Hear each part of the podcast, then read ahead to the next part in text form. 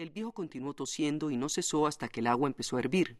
Wang Lung vertió parte del agua en una escudilla y le agregó una docena de hojas secas y retorcidas. Los ojos del viejo se abrieron glotonamente, pero enseguida comenzó a lamentarse. ¿Por qué derrochas así? Beber té es como comer plata. Un día es un día, replicó Wang Lung con una risa breve. Comed y reconfortaros. Comenzó el viejo a tragar el té caliente a grandes sorbos con una satisfacción animal, lo mismo que un niño fascinado por la comida, pero no se abstrajo tanto que no viera a Wang Lung echar el agua del caldero en una honda tina de madera. Levantó la cabeza y contempló a su hijo. Ahí hay agua suficiente para hacer madurar una cosecha, dijo de repente. No me he lavado el cuerpo, todo de una vez desde el año nuevo, dijo Wang Lung en voz baja. Le daba vergüenza decirle a su padre que deseaba estar limpio para que la mujer pudiera verlo. Cogió la tina de madera y se la llevó a su cuarto, pero el viejo le siguió y gritó Mala cosa si acostumbramos a la mujer así, té en el agua matinal y todos estos lavajes.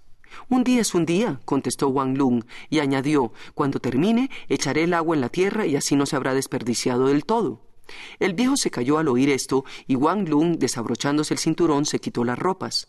Entonces se dirigió a un arca que había sido de su madre y sacó de ella un traje limpio de algodón azul, pero aquellas ropas estaban rotas y sucias. No quería que la mujer lo viera así por primera vez. Más tarde tendría que lavar, que remendar, pero no el primer día.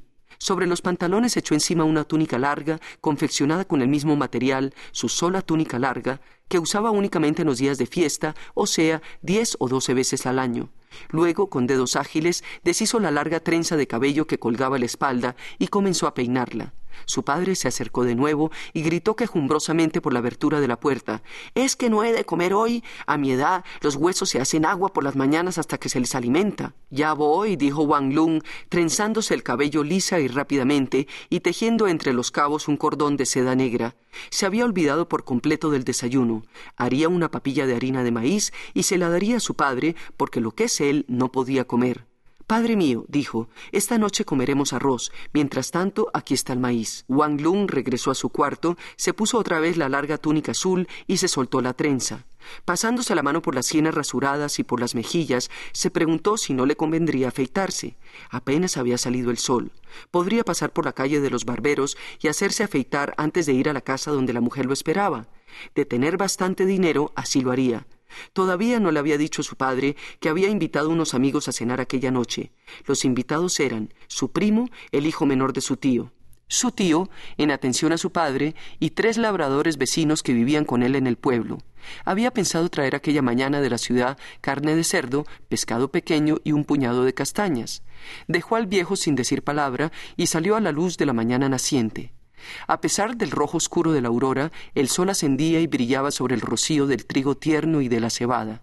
Wang Lung, que tenía verdaderamente alma de campesino, se recreó un momento contemplando las pequeñas cabezas en formación. Olió el aire y miró ansiosamente al cielo. Allí, en el vientre de aquellas nubes negras que pesaban sobre el viento, se encerraba la lluvia, y Wang Lung se dijo que compraría un bastoncito de incienso para ofrecerlo al dios de la tierra. En un día así haría esta ofrenda. Siguió adelante por el camino y no muy lejos se alzaba la muralla gris de la ciudad. Al otro lado de la puerta por la que él debía pasar se hallaba la casa grande, la casa de los Huang. En ella había servido de esclava desde niña la mujer que iba a ser suya. Cuando le preguntó a su padre ¿He de estar sin mujer toda mi vida? éste había contestado Las bodas cuestan caras en estos tiempos, y las mujeres exigen anillos de oro y vestidos de seda. Lo único que queda para los pobres son las esclavas. Su padre se había movido entonces y había ido a la casa de Juan a preguntar si no le sobraba alguna esclava. Una que no sea muy joven, había dicho, y sobre todo que no sea bonita. A Wang Lung le mortificaba que la esclava no hubiera de ser bonita.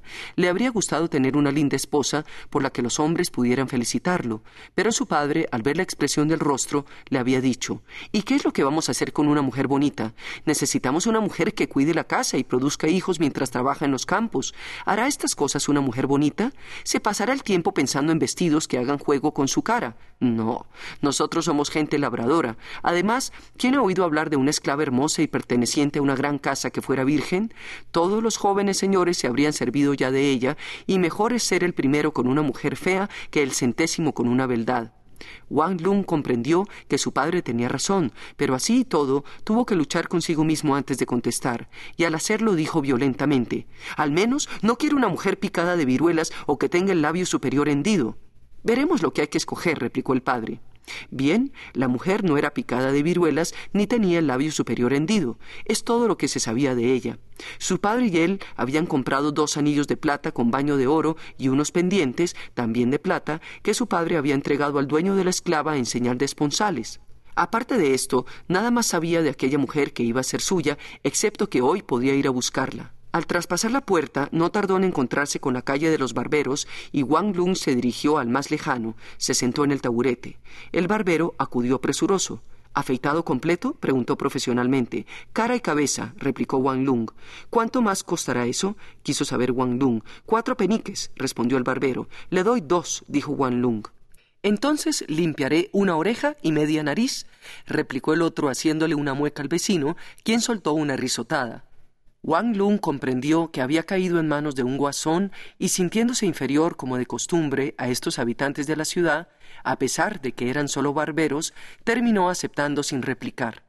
Mientras el barbero le afeitaba la cabeza, comentó Este labrador no estaría mal si se cortara el pelo. La nueva moda manda suprimir la trenza. Y la navaja pasó tan cerca del círculo de cabello en la coronilla que Wang Lung gritó Sin el permiso de mi padre no puedo cortarme el pelo. El barbero se echó a reír y orilló el círculo del cabello. Cuando hubo terminado la operación, Wang Lung se dijo Un día es un día. Y después se le antojó ir al mercado para comprar dos libras de carne de cerdo y dos bastones de incienso en una cesería. Hechas las compras, se dirigió tímidamente a la casa de Huang. En la entrada sintió que un terror invencible se apoderaba de él. ¿Cómo había venido solo? Debía haberle pedido a su padre, a su tío o hasta a Ching, su vecino más próximo, que lo acompañara. Nunca había estado en una gran casa. Durante un rato se quedó a la puerta mirándola. Wang Lung retrocedió. Imposible decidirse, pero luego dijo con desesperación Hay que hacerlo, y lentamente dirigió sus pasos hacia la gran entrada.